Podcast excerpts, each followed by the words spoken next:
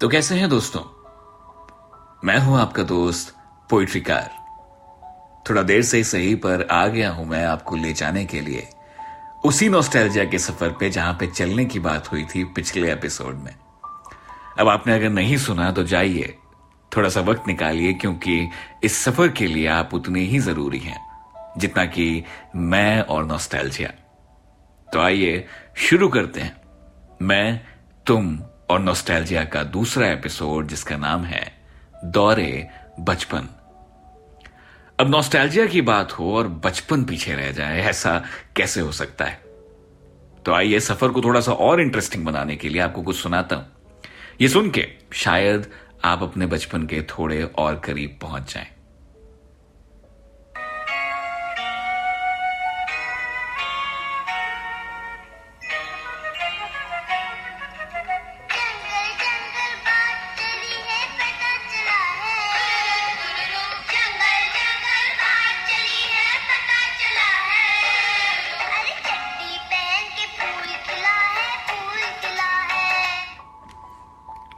तो कुछ याद आया दोस्तों? कुछ तो आया होगा। अब इंसानी ब्रेन की एक खासियत है, ये कुछ भी नहीं भूलता।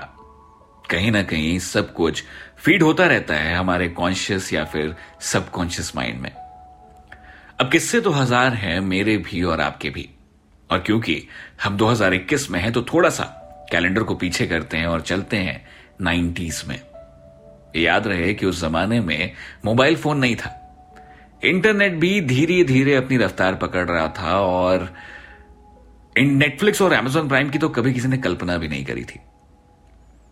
आप सोच रहे होंगे कि आखिर क्या ही करते होंगे लोग?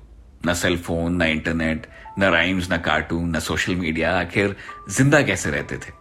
यही सोच रहे हैं ना? अब आज की जनरेशन तो शायद यही सोचेगी। पर हाँ जो हम उम्र हैं, आपको शायद फिर से वो सब कुछ धुंधला धुंधला कुछ याद आ जाए। तो दोस्तों, वो दौर कमाल का था।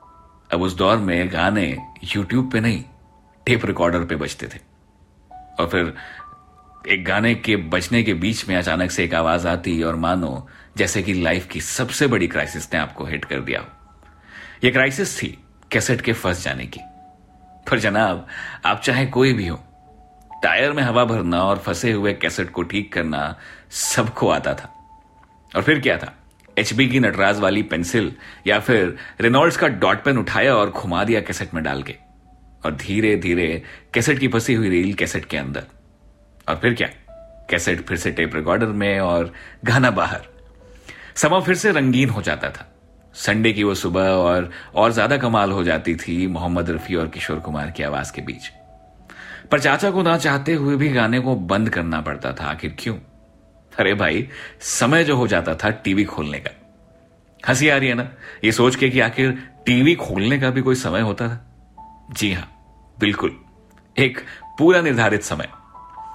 तब नेटफ्लिक्स एंड एमेजॉन प्राइम की कश्मकश नहीं थी कि आखिर देखें क्या। सीधा सा टाइम टेबल शुरुआत रामायण और महाभारत से, और फिर आता था सबका फेवरेट मोगली अब टाइटल ट्रैक ऐसा कि आज भी सुनो तो बस आप वहीं पहुँच जाते हैं। उसी कमरे में जहाँ पे कोने में वो छोटा सा टीवी रखा होता था। वही वाला, जिसके चैनल चेंज करने के लिए आपको एक गोल सा बटन होता था जिसको घुमाते थे। हमारे यहाँ पे तो ब्लैक एंड व्हाइट था, आपका नहीं पता। तो याद करिए, जहन में कैद बहुत अंदर तक जाइए और वो एक एक लम्हा ढूँढने की कोशिश करिए। उस वक्त दुख इस बात का होता था कि यार ये थोड़ी देर और क्यों नहीं आता? और फिर अगले संडे तक का लंबा इंतज़ार। पर हाँ संडे अगर गर्मी की छुट्टियों का हो तो कमिटमेंट्स और भी थी। सुबह सुबह के नाश्ते के बाद, अरे हाँ, नाश्ते से याद आया। वैसे आपको बता दो मेन्यू भी कमाल का इंटरेस्टिंग होता था। चीनी के पराठे खाए हैं कभी आपने? या फिर वो लंच बॉक्स वाली मैगी जो साइड के खाने में रखे रखे रेक्टेंगुलर शेप की हो जाती थी। बाकी पापा अगर किसी दिन ज़्यादा मेहरबान हो गए तो कभी कभार संडे की शुरुआत जलेबियों से होती थी। सॉरी थोड़ा सा डिस्ट्रैक्ट हो गया। तो चलते हैं, दूसरी कमिटमेंट्स की बातों की ओर। ये वो दौर था जब साबू को गुस्सा आता था तो कहीं पे ज्वालामुखी फटता था। चाचा चौधरी का दिमाग कंप्यूटर से भी ज़्यादा तेज चलता था। और हाँ बिल्लू याद है आपको? उसकी एक आँख आज तक नहीं दिखी। राका दिखता बहुत स्ट्रांग था, पर साबू से हमेशा पीछे। रात का रक्षक डोगा सुपर कमांडो ध्रुव और हाँ, नागराज उसको कैसे भूल सकते हैं। नंदन चंपक, इन सब की कश्मकश के बीच ही कट जाता था पूरा रविवार। कि आखिर, पढ़ें क्या? और हाँ अगर आपने गलती से किराए पे ली है तो टेंशन और भी ज़्यादा। शाम आते आते ख्याल इस बात का होता था कि बैट कौन लाएगा? कॉस्को की बॉल तब पच्चीस रुपए की आती थी एंड पूरी की पूरी टीम। पैसे इकट्ठे करती और फिर मैच होता। बैट वाला हर दुनिया की तरह, इस दुनिया में भी फ़ेमस कभी दीवार पे ड्रॉ करके बनता था विकेट तो कभी दस बारह ईटे रख के। न धूप की फ़िक्र, न शाम होने की। तो मैचेस कम होते थे, पर हारने का गम तो पूछे मत। पूरी रात सोनू की बॉल पे छक्का ना पार पाने का जो दुख था, उसके तो बयां ही नहीं किया जा सकता। दिन के समय खैर और भी तरीके थे। राजा मंत्री चोर सिपाही, कभी किसी की चिट पे आपने मार्क लगाया है? अचानक से एक प्लेयर का गेम ही पलट जाता था और हर टर्न में राजा की पर्ची उसी के हाथ। लूडो खेलते हुए ना जाने क्यों हमेशा या तो एक चाहिए होता था या फिर छह, और दोनों ही बड़ी मुश्किल से आते थे। एक गेम होता था व्यापार नाम का, पता नहीं आपने उसके बारे में सुना या नहीं। उसे बिज़नेस भी कहते हैं। उसका मिल्क बार का कॉन्सेप्ट मुझे आज भी समझ नहीं आया। आपको आया हो तो प्लीज़ कमेंट करके बताइएगा। देख भाई देख, रंगोली विक्रम बैताल और अलिफ लैला देखने के लिए पड़ोसियों के घर का, के बीच पूरा हुजूम और अचानक से वो स्क्रीन पे कई सारे रंगों वाली पत्तियाँ। अब इलाज एक ही था। एक कोई एक्सपर्ट छत पे जाता और एंटीना को हिलाता और पूछता, अरे आया? नीचे से आवाज़ आती, अरे नहीं आया। अब इस बीच में कुछ लोगों का ब्लड प्रेशर बड़ी ज़ोर से बढ़ रहा होता था। और अगर हाँ ऐसा कुछ कभी क्रिकेट मैच के दौरान हो गया तो बस पूछिए मत। फिर तो प्राण पखेरु उड़ने की भी संभावना हो जाती थी। तो खैर दोस्तों, ये वो दौर था जब दोपहरी में तेज जगमगाते सूरज के बीच बच्चे एक भोपू की आवाज़ सुन के भाग पड़ते थे कुछ सिक्के जुटाने के लिए। और हाँ, अगर कहीं घर का कोई बड़ा खुश हो गया तो फिर क्या? सबकी पार्टी? लाल, नारंगी और सफ़ेद, तीन रंगों वाली वो आइसक्रीम तो सबको ही याद होगी। अब दोस्तों, बातें तो और भी हैं। ये दौर वो था जब नुक्कड़ की दुकान पे बिना मतलब के भीड़ लग जाती थी। मार्वल्स एंड डीसी का जमाना नहीं था, लेकिन सॉरी शक्तिमान बुल के सारे पाप धुल जाते थे।